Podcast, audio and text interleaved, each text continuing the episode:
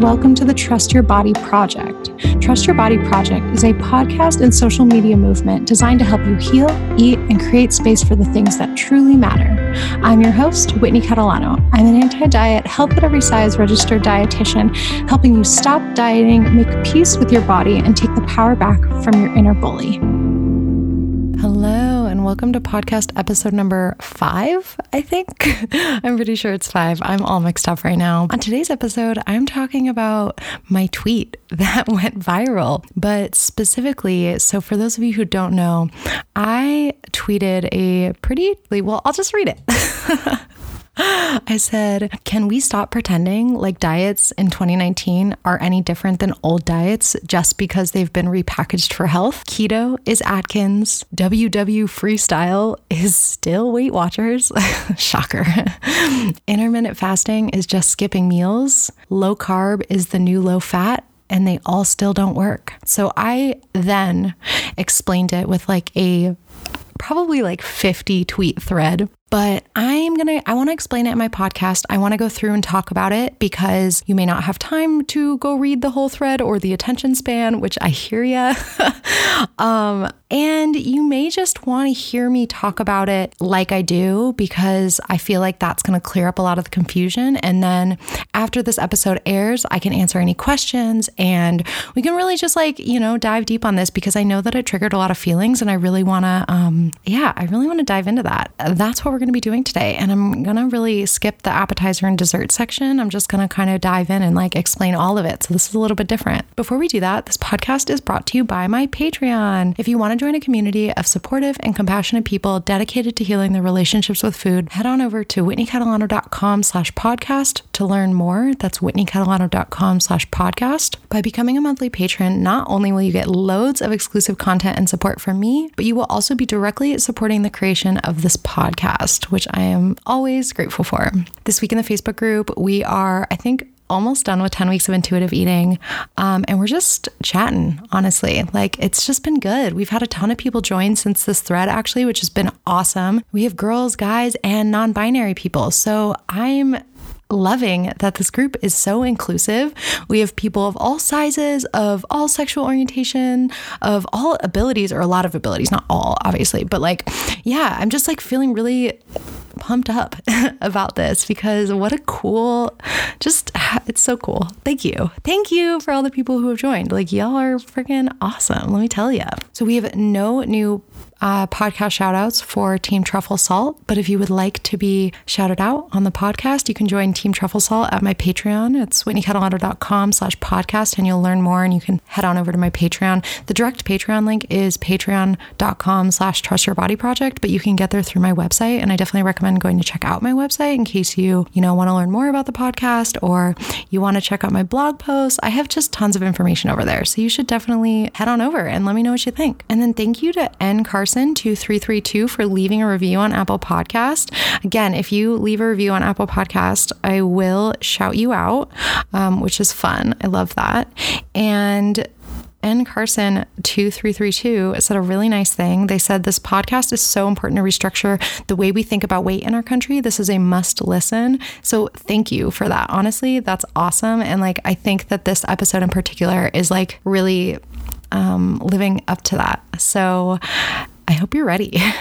so, a quick reminder that right now I am filling my group program, Jumpstart to Food Freedom. This is the last week that I will be filling it for this round. I will be launching again in June, which means I'll be taking calls in April and May to fill the June launch date. Um, so I'll be starting this program over again because I just already know that this program is going to be a huge success and I'm very excited about it. And so, yeah, if you want to start healing your relationship with food, and not only that, but really start to question the things that you've been told about your body and the things that you've been told about your self worth and what you deserve in this world, Jumpstart to Food Freedom is the program for you. It is, I am like taking everything. This is not just reading the intuitive eating book or reading any other books and like understanding the concepts, right? This is really you being held in this process, you questioning the stories that you've been told throughout your life about your body and about food, and breaking through those and really stepping into your most authentic self. So I'm a big believer, like I say in this podcast, that this is a space to heal, eat, and create space for the things that truly matter. That program is an embodiment of that. You will truly be able to create space for the things that truly matter because you will be stepping into your free self, your authentic self, who exists right now, by the way. I want to just tell you that that if you can't afford to do a program or can't afford to hire me, maybe you can't even afford to be a patron, which is totally fine. You are exactly who you need to be right now, and there's nothing wrong with you. And that is what I want to show you in this group. And I want what I want to lead you through. And and I'm going to lead you through how your limiting beliefs, and I'm going to do this in the podcast too, how your limiting beliefs might be getting in the way of the way you see yourself. So we're going to be talking a lot about that. And then the final disclaimer, and I think this is super important for this episode too, is a quick disclaimer that the information in this podcast is for informational and educational purposes only and is not a substitute for individual medical or mental health advice.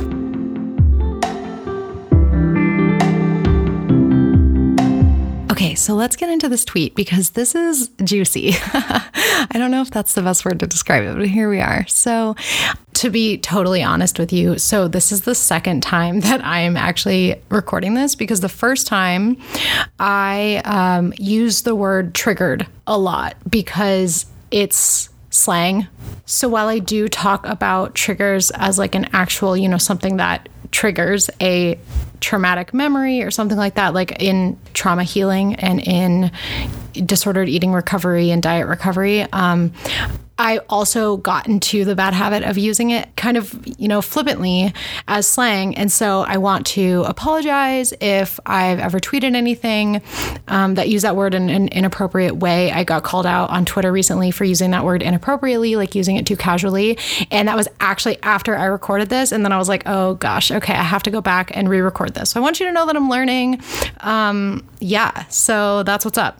okay, so this tweet um, really angered a lot of people, and I can definitely say that it um, got people really riled up and really defensive. So, for those of you who don't have Twitter, a thread is when you basically like reply to your own tweet for as many times as you want. So, you're adding tweets on so that people can go look at all of them in consecutive order. I will link to the entire thread in the show notes. I will also link to there's a little bot on Twitter that like unrolls the tweet on a web page so that if you don't have Twitter, you don't have to like go on to that platform to read it. So, I'm going to link all of that. But there's kind of a few things that I want to talk about with this thread because not only were I getting, you know, um, very strong like responses from people who do keto and people who do intermittent fasting being like you don't know what you're talking about. Hilarious i really got no responses about weight watchers maybe like one or two people being like weight watchers does work. And it's like okay but no one argued with me that like weight watchers freestyle is any different from weight watchers which is hilarious um but yeah, so I got a bunch of people like keto and IFers. That's what I'm calling y'all. I'm sorry. Um, that's a terrible nickname.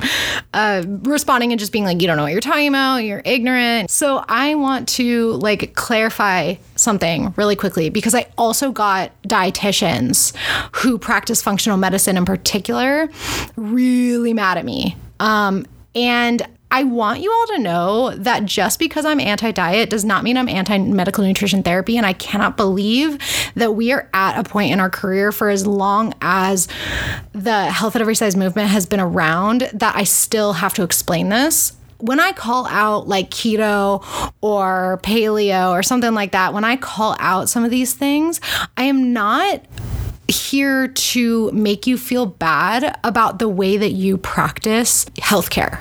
I am not here to call out medical nutrition therapy. I'm not trying to, you know, say that your styles of treating your clients are worse than mine. What I'm trying to say is these things, and the reason why this conversation has gotten so confusing is because these like diets that are being studied for medical nutrition therapy purposes are also being studied for weight loss and have been completely taken out of their original context on the internet and are being sold for weight loss without any evidence to support the use of them for weight loss. And the versions of these diets that people are doing around the world for weight loss are so restrictive, so harmful. Like it's and and they're convincing themselves because of what random bloggers on the internet are saying is like evidence, right? So then these people who don't know how to read scientific research, like, you know, it, sci- reading scientific research critically is so hard. I'm still learning how to do it. So then the general public who is taught to hate their bodies and who is taught to you know, make their entire life about weight loss are completely misled by what is considered to be evidence based. And that is my problem. So, if you are a dietitian and you're concerned about me talking about these diets because you've helped a lot of clients with them, I'm going to assume that because you're a dietitian, you're practicing from an evidence based place and that you are aware of the risks of disordered eating, that you are aware of the health at every size research. And if you're not, then like this is a great chance for to learn about it and just to be able to like give your clients um, the full understanding of what the risks are of dieting before you engage in something like that. But then also like I'm just gonna assume that you are practicing in a way that feels ethical for you. And I would hope you would do the same for me. The other thing is that if you are just a you know, part of the general population, just a consumer, just someone who's here to learn and listen and learn how to trust your body. Um, I never, ever, ever want you to feel bad for dieting. My issue is not with you ever, ever, ever, ever, ever, ever, ever, ever. My shtick, if you will, is with the people who are selling these diets as a new some sort of groundbreaking. You know, the, the thing that's interesting, and um, we're going to talk to Caroline Dooner soon, uh, who's the author of the Fuck It Diet, more about this, is that these diets are, these weight loss diets are sold to the masses, so sold to the general public as both groundbreaking and like ancient understandings of physiology or whatever. Like there it's so contradicting the marketing around these various different diets and they are so similar to old diets. Like they're they're so similar. And yet the minute that you say, "Oh, look at all of this research, even if the research isn't legitimate, even if the research is basically people are sending me randomized control trials for like keto and intermittent fasting um, that only lasted a few weeks. We already, uh, okay so I'll get into that. But these these studies on these diets are being taken really out of context and being misquoted, misrepresented in the media. And just because it's like for health now as opposed to just explicitly for weight loss, that's why this conversation gets so confusing because people are quick to be like, you don't know what you're talking about. This is saving my life. Nah, nah, nah, nah, nah. That's great. If this is something that is like really, you know, freeing you of your disease or helping you manage a disease or whatever it is, then like don't let what one tweet or one tweet thread take that away from you. So basically, what I'm going to do, I'm basically just going to go through and kind of like talk about the major talking points in my tweet thread because I think it's really important. And yeah. So the first thing I did was lay some ground rules, and I kind of already talked about some of them. So the first thing is like, I follow a code of ethics. I believe that what I'm doing here is ethical. And if you're a dietitian and you have a problem with that, um, talk to me, please. Thank you. Um, the second thing I said is if you're going to fight me on this thread, you know, show research. So obviously that didn't happen. Um, but I did actually, some people did send me randomized control trials and this is what i was going to say before is that like anecdotes are not research right? So i'm really really sick of people messaging me and being like oh you know my uncle's grandpa you know lost weight on keto. Cool. I don't care. Like that means nothing to me. Also like it, was that uh, two months ago? Because like talk to me in five years you know? Like that's the whole point and we'll get into some of that research soon. Um, so anecdotes are not research and that's really really important because i care about if we have so much research so much evidence to show that dieting is the most important risk factor for the development of an eating disorder and that the pursuit of weight loss is linked to very like serious health problems and worse health outcomes than if you were to never diet at all, then I need some really solid research to recommend that a general population of people goes on a, di- a, particular diet for the pursuit of weight loss. As a practitioner, I need research in order to recommend something that outweighs any of the harm that's being done by dieting. Again, I am not talking about medical nutrition therapy and I should not have to say this. I'm not I don't know what your symptoms are. I don't know what your disease is. I don't know what you're experiencing. And if you with the with the help of your healthcare team or maybe you don't have the privilege of being around a being with a healthcare team, but you, you know, whatever, if you want to try something for your disease, all I would like you to do is understand the risks and I think that any one of your healthcare providers needs to be communicating the risks of de- developing a eating disorder and the risks of what can happen from dieting, like weight cycling and, you know, um, hormonal issues and your metabolism slowing down and all of these other things that can happen as a result of dieting. These things need to be communicated with you so that you are making an informed decision. This is a this is a issue of informed consent. So if you're a healthcare provider and you're listening to this and you're like, "Well, I know that keto has really helped some of my patients." Cool. Okay. Like it's sick, you know? I'm I'm glad that you know you know your clients better than I do. You know what's going to help them better than I do. I don't know your clients. I don't know the way that you practice. I don't know what they need help with and I don't know I don't know their quality of life. What I care about is people's quality of life being improved. And from what the research shows, dieting in the pursuit of weight loss does not generally lead to a better quality of life. And in a lot of ways, it can harm your quality of life. So, if you have a disease where a diet is going to benefit your quality of life, then, you know, that's your prerogative. Don't let me don't let me and a tweet thread influence your emotional reaction. You know what I mean? Like influence what you think is working for you because that says to me, honestly, that says to me if you are really really riled up about this tweet thread and you're you're feeling really really angry and defensive about it, that says to me that there's something in it that is speaking to you. So please, my point of this tweet thread is to empower you. Um, and I'm going to explain how you can use some of this information because I think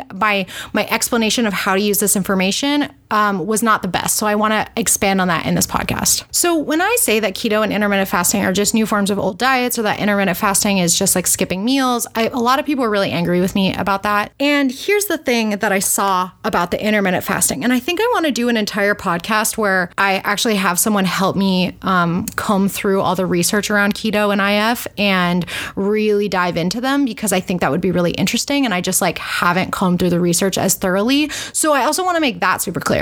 But one of the things that I have found through doing like preliminary looks at some of the research and some of the statements by these big governing bodies, so like Dietetic Association of Australia put out a statement about both of these things, um, is that the way that they're being done in the media is very different than the way that they're being studied in scientific research. And you know, a lot of people were saying that, oh, well, IF isn't skipping meals because I actually eat all of my meals just in a smaller window. One, that's actually not how it's being researched as far as I can tell. Intermittent fasting is being studied as actually alternate day fasting, I think is what it's called in the research. It is looking in weight loss studies, it is being looked at from the perspective of you eat less on those days that you're doing the fasting. So, like people were saying that, you know, this is like, you know, proper IF isn't skipping meals. I mean, te- kind of technically it is.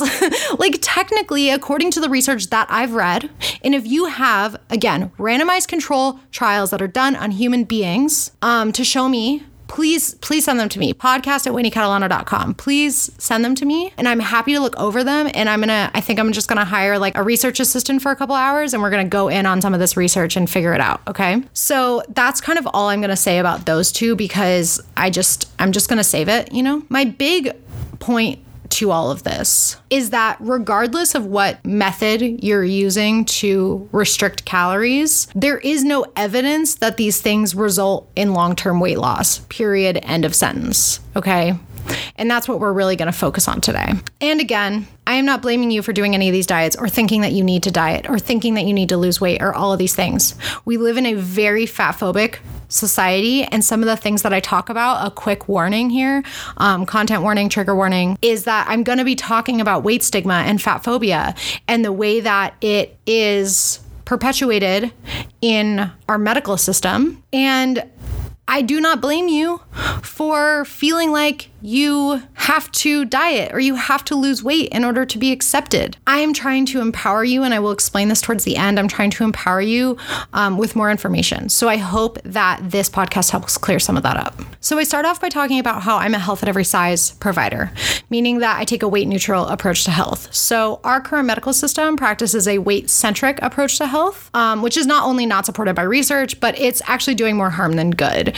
Because in a weight centric model, doctors will frequently see fat people for many reasons, prescribe weight loss as the treatment, even if it has nothing to do with the condition. So there's always, you know, always those um, stories online or, you know, personal accounts online of people talking about how they went into the doctor for like strep and then the doctor told them to lose weight and they're like okay but what what about my strep throat like and just like you know people going genuinely misdiagnosed or undiagnosed for years because of their body because doctors just write them off, which I think is medical negligence and is grounds to have your medical license revoked. Honestly, like I, I that to me makes my blood freaking boil. But yeah, um, there's actually a study. So, well, okay, first let me talk about why this weight centric model and why this like focus on people needing to lose weight for health and that like weight loss is even possible for most people, why this is problematic. So, people in bigger bodies receive worse medical care, are treated worse in society, are less likely to be paid fairly or have equal access to jobs, physically often cannot fit in many public spaces and have worse health risks. And this has to do with weight stigma, and this also has to do with like body privilege. So, the fact that our world is made for people in smaller bodies, despite the fact that we have body diversity. Um, and weight stigma is basically the weight iteration of being stigmatized or oppressed or marginalized for your sexual orientation or your abilities or disabilities, your um, or you know for your ethnicity or whatever it is. If you're in a marginalized group, so weight stigma is the experience of being marginalized, stigmatized, oppressed because of your weight. And one of the points that I make is that the O word epidemic, or the weight epidemic is what I'll call it, is responsible for perpetuating the harmful effects of weight stigma. I'll link to all of the resources that I provided in this tweet in the show notes, but there's one study um, that shows that weight stigma can trigger physiological and behavioral changes linked to poor metabolic health and increased weight gain. So this is just to show that like I, I don't like to focus on how things can cause weight gain because I think that also perpetuates it. But this is just to show that our like hyper focus in our medical community on the weight epidemic is actually making people unhealthier and doing the exact opposite than it was intended for, which was to like help people lose weight, right? And to like basically shame people into losing weight, which is just like, who the fuck thought that was a good idea? Um, it's actually doing the exact opposite because it's causing people to gain weight. um, so, like, you know, if you really are concerned about this and you're not just like, I think a lot of this, like, consistent concern about weight is just like people's refusal to let go of their biases and refusal to let go of their identities within dieting. So, like, and within diet culture, people have really strong identities, and I'll talk about that in a minute. Um, because if you're actually concerned about health, if this, if the weight epidemic was actually coming from a place of like, oh, I'm concerned for people's health and I want them to be better, not to say that everyone who is a, you know, weight loss person, like weight loss do- doctor or physician or whatever, is like coming from a negative, harmful place. But if you were actually genuinely concerned with promoting health in people in bigger bodies, you would not you would look at this research because this research is like ah so important okay anyway um, the other the reason why i don't say the o word and i said i would talk about it soon so here i'm talking about it is that the latin root of O word literally means to eat yourself fat. So then when we talk about that word morbidly O, you know, um, we're you're literally saying to eat yourself to death. It's so harmful. It's so harmful. I also want to point out that people are always like, well, it's a disease. We need to treat it like a disease. Okay, well, it was only classified as a disease in 2013 for insurance purposes by the American Medical Association, even though their research committee, so basically they had a research committee get together and they were like, hey, we need to figure out if we should make this a disease or not.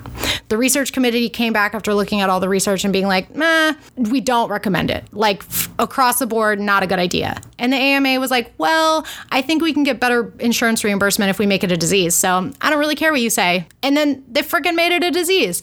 And that in itself is perpetuating weight stigma. Okay. Also, for people who were like, no, people in bigger bodies don't receive worse health care. Well, um, in one study, a sample of 2,284 physicians showed strong explicit and implicit anti fat bias.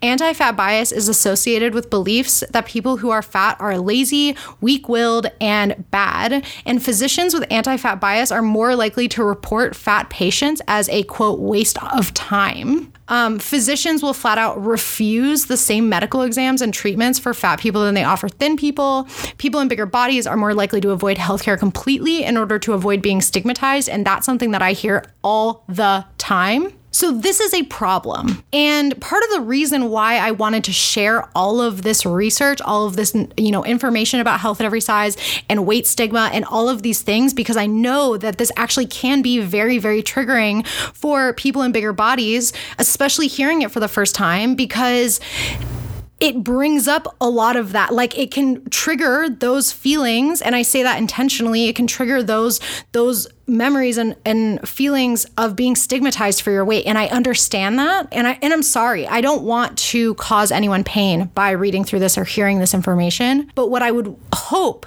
is that the outcome of this is that we can take some of this information that you wherever you know you are you can take some of this information print out some of these studies print out some of this information on weight stigma and on um, you know anti-fat bias and health at every size.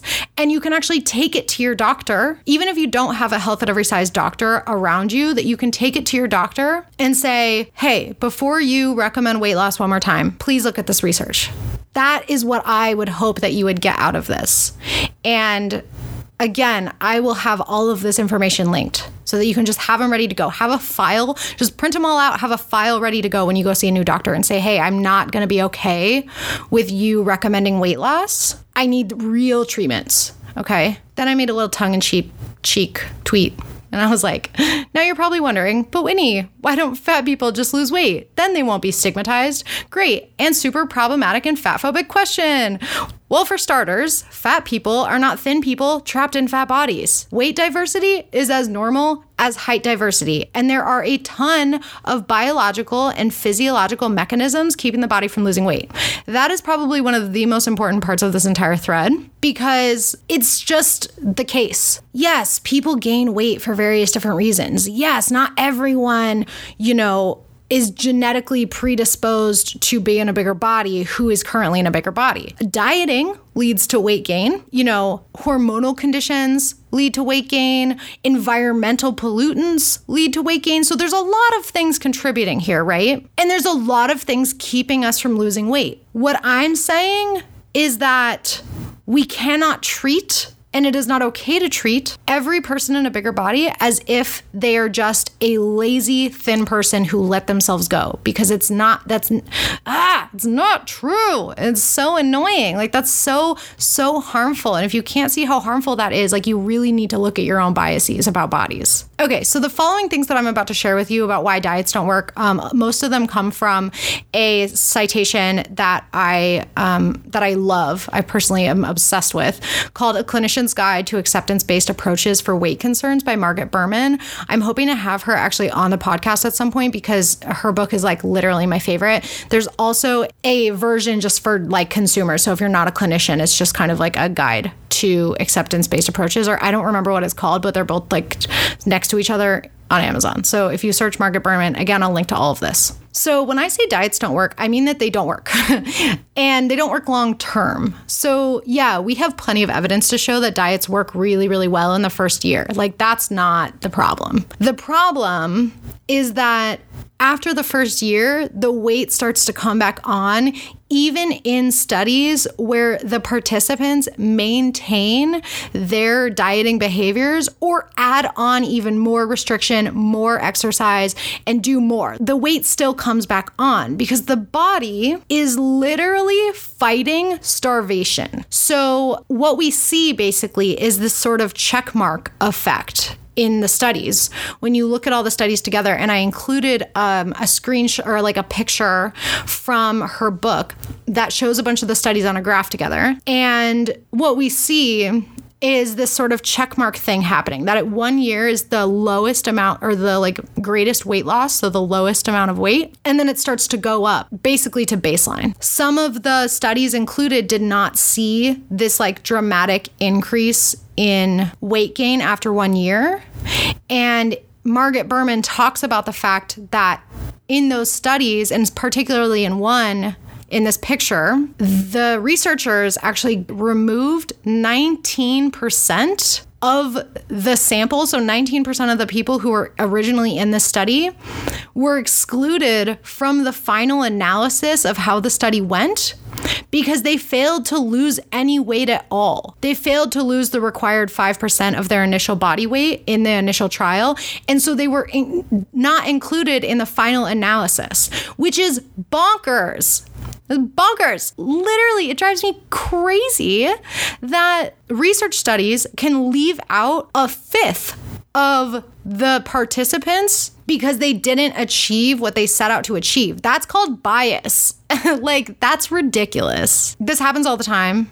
So, another thing that Margit Berman talks about in her book is that um, studies are just not published. Like, weight studies that don't see weight loss as a result are actually just like not published. So, it's hard to really know how many of these studies have failed. Then there's meta analyses and, you know, comprehensive reviews that show that weight treatments on average cause weight gain over long term follow up and not weight loss. One of my favorite um, kind of studies, I guess it's not a study, but it's like a, a review and a, a piece um, in a peer reviewed journal about weight science is this is this study that I shared with you, I think in episode two called Weight Science Evaluating the Evidence for a Paradigm Shift.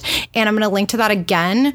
It's a really easy read and it really breaks down a lot of the misinformation that you have about weight and its risk for morbidity and mortality and its risk for you know things like heart disease and um, cl- high cholesterol and heart attack and you know all these things. Like it, it really and diabetes like it goes through all of these things and explains the research. So if you're really new to all this but you want to learn more that's where i would start because it's very very easy to read and um, it's honestly really eye-opening. Um, a statistic that I left out is so there is a statistic from a paper in 2011 that showed that 95% of dieters regain the weight that was lost within two to five years of the initial diet. This is also where we hear those numbers thrown around that one third to two thirds of the participants in weight loss study regain even more weight than was initially lost. So I will include all of that. Um, so why is failing diets harmful? Because you might be thinking like, oh, I might be in the five percent. Like there's still five percent of people who are, you know, quote unquote successfully dieting. So why is it harmful? Well, the reason why it's harmful is because we have this research that shows us that dieting failure increases risk of depression, anxiety, um, worsen cardiometabolic health, eating disorders, and weight cycling. And I just want to also clarify that like you are not failing the diet; the diet is failing you. But I specifically use like the failing diet language because that's what people understand. There's even studies that show that engaging in health behaviors like exercising or eating more fruits and vegetables actually predicts weight gain when the behaviors are done with the intention of trying to lose weight. So even if you're like, oh, I'm trying to lose weight, but like, you know, I'm not going on a diet, but I am trying to lose weight still, and you start engaging with these behaviors, it, there's something there that's causing this sort of rebound reaction to happening to happen. Dietary restraint, which is like the fancy research term for dieting and like restricting your food, also leads to food cravings, particularly for high fat, high carb, and high sugar foods, as well as loss of self regulation, overeating, and binge eating. And this is one of the biggest things that we see. So when people talk about feeling addicted to sugar, people talk about, you know, binge eating, feeling out of control, and trying to control your binge.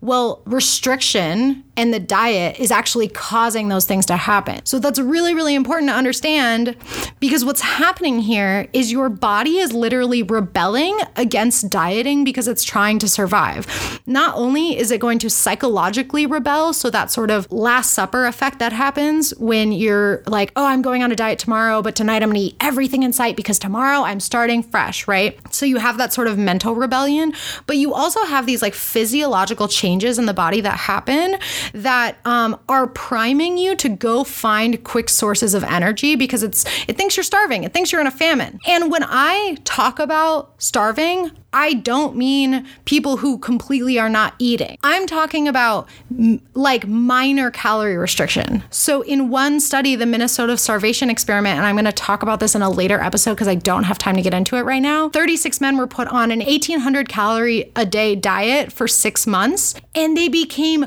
obsessed with food, would hoard food, experience personality changes, emotional distress, irritability, fatigue, decreased sex drive, and difficulty focusing. Two men were excluded from the study for binge eating. And this is one of those studies, like this study was done in literally the 40s. And we've known about this. This is one of the first examples of what happens physiologically in the body and what happens mentally, like, you know, emotionally, psychologically when you're on a calorie restricted diet. And we still recommend them to be. It's just, ah. So, you know, the final thing that I want to say about this is that you are not a bad person for dieting, and you do not have to explain why you either diet or not diet, like gave up dieting, to anyone. You don't have to explain your body to anyone. You don't have to explain your body size to everyone. People are going to, yeah, probably demand explanations from you because it seems that thin people love to do that to people in bigger bodies, is like, you know, interrogate them about why their body is the way that it is, which is just like absurd. Stop freaking doing that. But you don't owe anyone an explanation. You are autonomous in your body. What you want to do with your body is up to you. So please remember that. I provide this information, like I said before, so that you are making informed decisions about what you want to do with your body.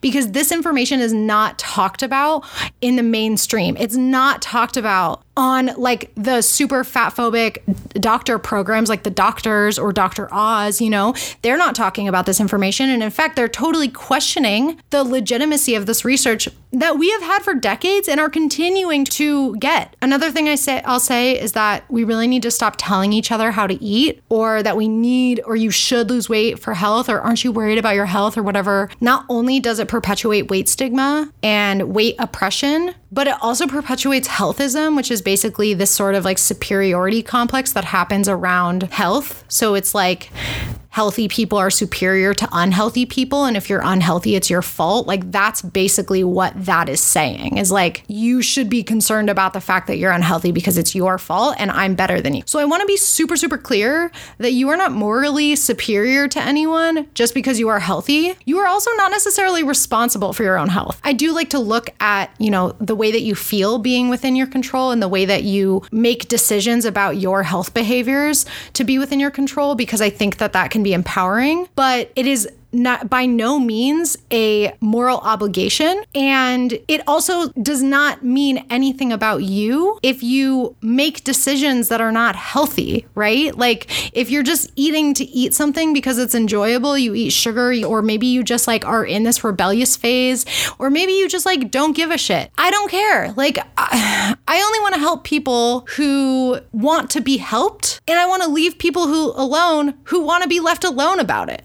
Like you you what you do with your body is up to you. And then finally, and and what I did with this tweet thread is I listed like probably 20 plus activists and researchers and people who I highly recommend you follow and read and, you know, absorb their information and knowledge because they I've learned from them. So I'm going to link to all of them both in the show notes and in the blog post that comes with this episode because one of the last things I want to say here is that you need to be listening to fat activists and like fat people when they talk about this stuff. It's so ridiculous to me that people listen to me over a fat person even if we're saying the exact same thing. And that in itself is a display of how bias and weight stigma operates. So the moral of the story is just I hope that this information empowers you to, if you're in a bigger body, to be ready with evidence if your doctor tries to recommend weight loss. I hope that you will be a little more critical of people who promise you weight loss because they really cannot promise that. They have no evidence to support that whatever they're selling you actually will lead to weight loss. And I also hope that you will be wary of any diet that that relies on restricting certain foods for the sake of weight loss. Disordered eating is a really slippery slope and orthorexia, which is an unhealthy obsession with health, is very real. And those are the people that I help people who become obsessed with dieting. The last thing I'll say too is that I totally less left socioeconomic privilege out of this conversation, um, which is like definitely one of the most important things we need to be talking about because marginalization, so being marginalized, and poverty. Um, are two of the most important predictors for health, okay? I think are the two most important. They're the biggest risk factors for whether or not you're going to develop a disease, being marginalized, like stigmatized, and being poor. So I have huge issues with the fact that like you can work full time minimum wage in this country and not be able to feed your family, not even be able to feed yourself or afford to live in a place that is comfortable like eh, I will we will talk about we will continue to talk about socioeconomic status and like privilege wealth in this country um as we go forward because that like if you're really concerned about health but you're also like it's people's fault for like no no no no just shh, shut your mouth okay? But yeah so one of the things i want to say is that like one of the responses i got really upset me. And it was basically just like, I'm making people feel hopeless and I'm making people feel like they have no other options, that if they can't lose weight, that they're out of options and that they're going to be miserable and hopeless forever. I am so, so sad if that is what you got out of this thread. My intention was to empower you. My intention was to equip you with research that you can take to a doctor and show a doctor and say, hey, I'm having health issues, help me. Don't just tell me to lose weight and put this on me. You're the doctor. Call call medical professionals out, you know, if you feel comfortable doing that. It, I, I don't I don't want this to be something that is like, well, if I can't lose weight, I just have to give up. I would encourage you to look at those beliefs, question those beliefs, and ask yourself, if I can't lose weight, what can I do?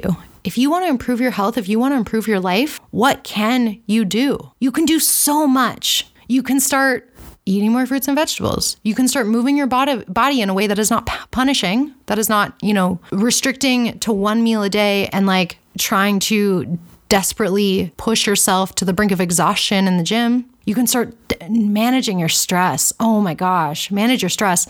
Find find people who can support you in this and start to really dig into those limiting beliefs that you have around what your body means for your life. Yeah, you're going to face discrimination. You're going to face stigma. That's the unfortunate reality. And if you are in any other marginalized body, whether you have a disability or you are black or you are, you know, of any other marginalized ethnicity or race, if you are transgender, or non binary, if you identify with any of these things or exist in a marginalized body, you are unfortunately going to face oppression. And I am doing my best. And there are so many, all of the, the, the activists and advocates and researchers and healthcare providers that I'm going to link to are doing our best to advocate for you and support you and love you and try to make the world a better place and try to change the narrative around this stuff. We're we're really trying. And if this if you are listening to this podcast and you're like I am riled up and this is important and we need to be talking about it, there's room for all of us. Please join the fight. Please. I don't care what body you're in. Please join the fight. We need these conversations to be had. We need to dismantle these beliefs.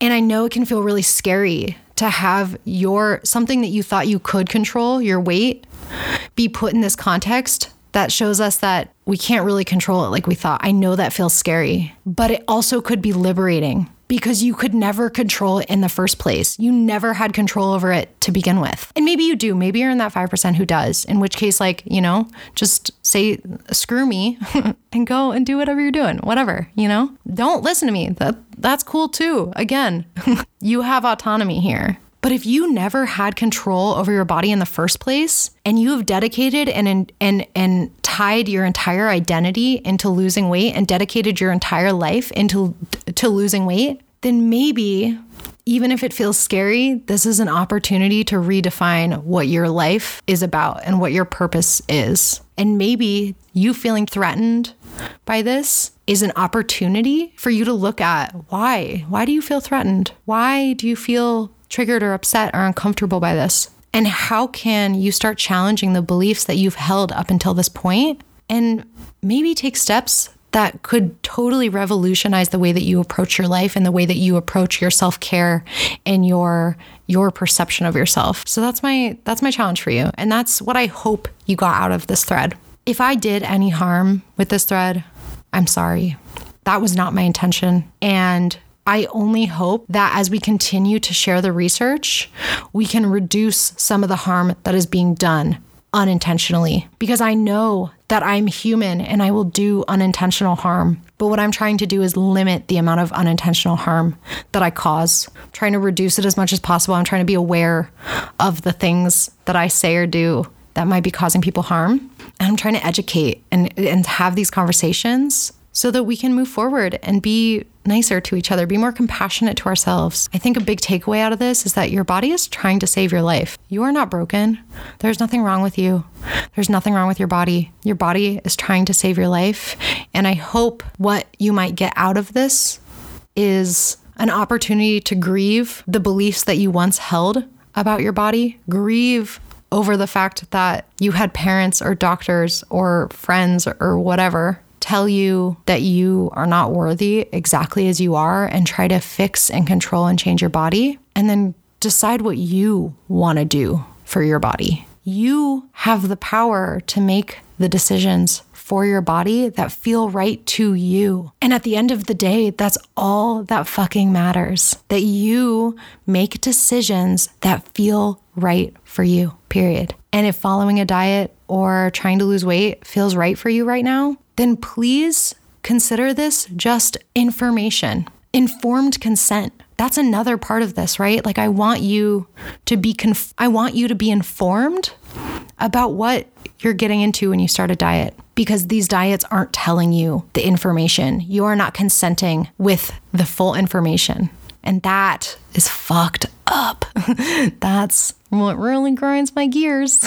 so I really, really hope that if dieting feels right for you right now, that you do that, that you you do that. And then if you want to give up dieting, I'm going to be here and I'm going to be with open arms, no judgment, just all love. You are so worthy exactly as you are, and nobody can take that away from you. Even the most evil, horrible people in the world cannot take a, that away from you. As long as you are alive, you are worthy and you are loved. Please believe that.